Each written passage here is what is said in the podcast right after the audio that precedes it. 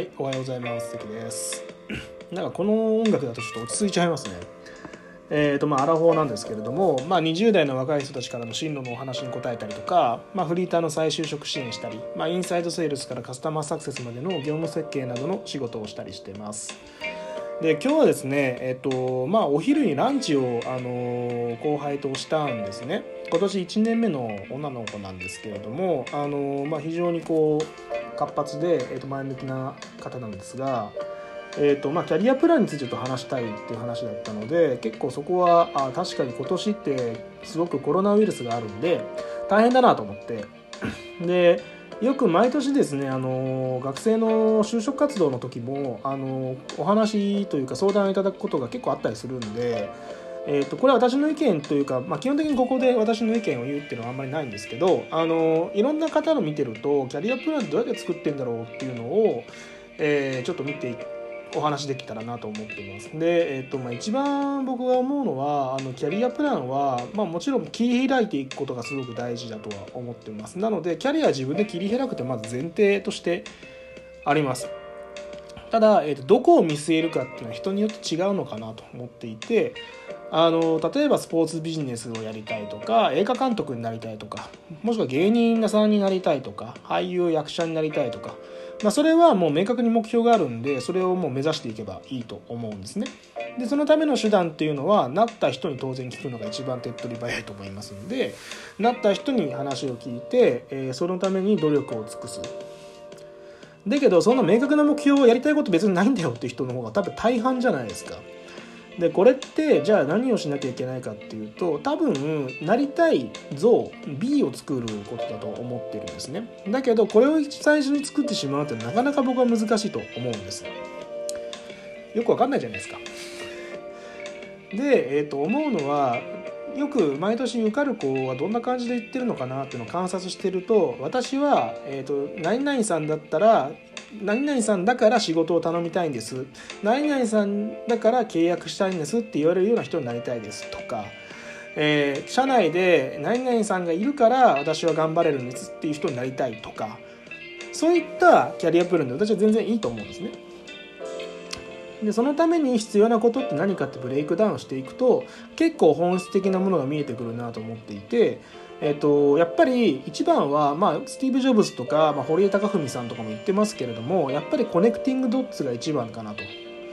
要は、与えられたところを頑張っていくと後からそれが線になって面になりますよと。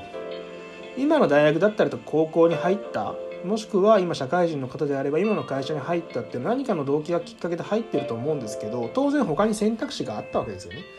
だけれどもそれを選んだ時に何をしなきゃいけないかっていうと、多分選んだ道でどんだけ頑張れるかっていうのを一番最初にしなきゃ何も始まらないと思うんです。なので一番最初にやらなきゃいけないキャリアプランの一番最初の一歩目っていうのは、選んだ道で 120%、200% やりきるってことだと思うんですね。無茶ぶりに死ぬ気で答えるってことにもつながるかもしれないですけど、そういったことをやることによってまず信頼を集めましょうと。その上であなたがどうしたいかっていうのは実は選択権が出るじゃないですか。要は、リーダー職、要は自分が信頼を集めてリードしていくのか、もしくは専門職として自分が専門性を高めてそういったキャリアをするのか、これはどちらでもいいと思うんですよ。なのでそれって選べばいいと思うんですね。そうした時に、じゃあ専門職の方であれば自分が突き詰めていった中で、自分で事業をしたいであるとか、もしくは社内の中で自分がスペシャリストとして名を馳せていきたいとか、もしくはフリーランスになりたいとか、そういうのはいっぱいあると思うんですね。でも例えばリーダー職であれば自分がチームとして1馬力ではなくて100馬力、1000馬力、もしくは1万馬力っていうところで会社の力学を使って事業をしたいとか、もしくは大きなことをしたいとか、それこそ、社会に対して何か問題解決をしたいとかっていうことを言えばいいと思うんですね。じゃあ具体的にどういうことをしたいですかって言われた時に、今考えているのは例えばこういうことですよとか、今考えているのはこういうビジョンが将来はあります。でもそのためには最初には一番最初に入ったところでどれだけ頑張れるか、御社であれば具体的にはこういうことを頑張ってこういう結果を出したいですっていうことを伝えるのが一番大事だと思います。なので本当にコネクティング・ザ・ドットで目の前のことをどれだけ頑張れるかっていうことに全てかかってるんですね。さっき一番冒頭に話した役者になりたい、映画監督になりたい、スポーツビジネスやりたい、起業家になりたい、社長になりたい。でも、もしくは例えば後半で話した将来は信頼される人になりたい。それって抽象度が違うだけで、やっぱり一番最初にやるべきことっていうのは、頑張ってその場で頑張ることっていうのも当たり前じゃないですか。でそれこから例えばスペシャリズムをつけていきたいとか、会社の中でリーディングをしていくようなチームリーダーとか、もしくは管理職、管理職じゃなくても何かプロジェクトリーダーであったりとか、そういったものをできるっていうところをきちっと会社と自分の将来像っていうのをもうつなげていくと、そういったことによってキャリアプランっていうのは作りやすくなるのかなと思います。別にこれ会社じゃなくてもいいですよ。例えばもう社会人というか、大学を卒業する、もしくは高校を卒業して、もしくは専門学校を卒業して、社会人になるときに、別に会社じゃなくても、じゃあもう起業したいから例えば投資家に、資金調達のお願いしに行くと、それも一つのキャリアプランですから、そこはですね、会社っていう軸だけではなくてですね、私が常々言ってるように、進路っていう観点で、広く見てですね、その進路の中でじゃあ企業に就職しようっていうところまでまず抑え込んで、きちっとその自分の、選択動機っていうのをきちっと考えてですね、会社っていうものを選んでるってところになると、おそらく、自分が選んでるっていう、その選択動機がはっきりするので、後々悩まないのかなと。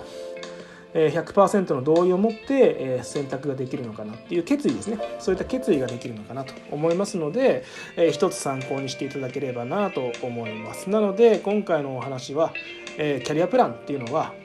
その場で頑張って切り開いていくものだというところで、今日はお話としてしたかったんです。はい。では皆さんですね、応援してます。ではでは。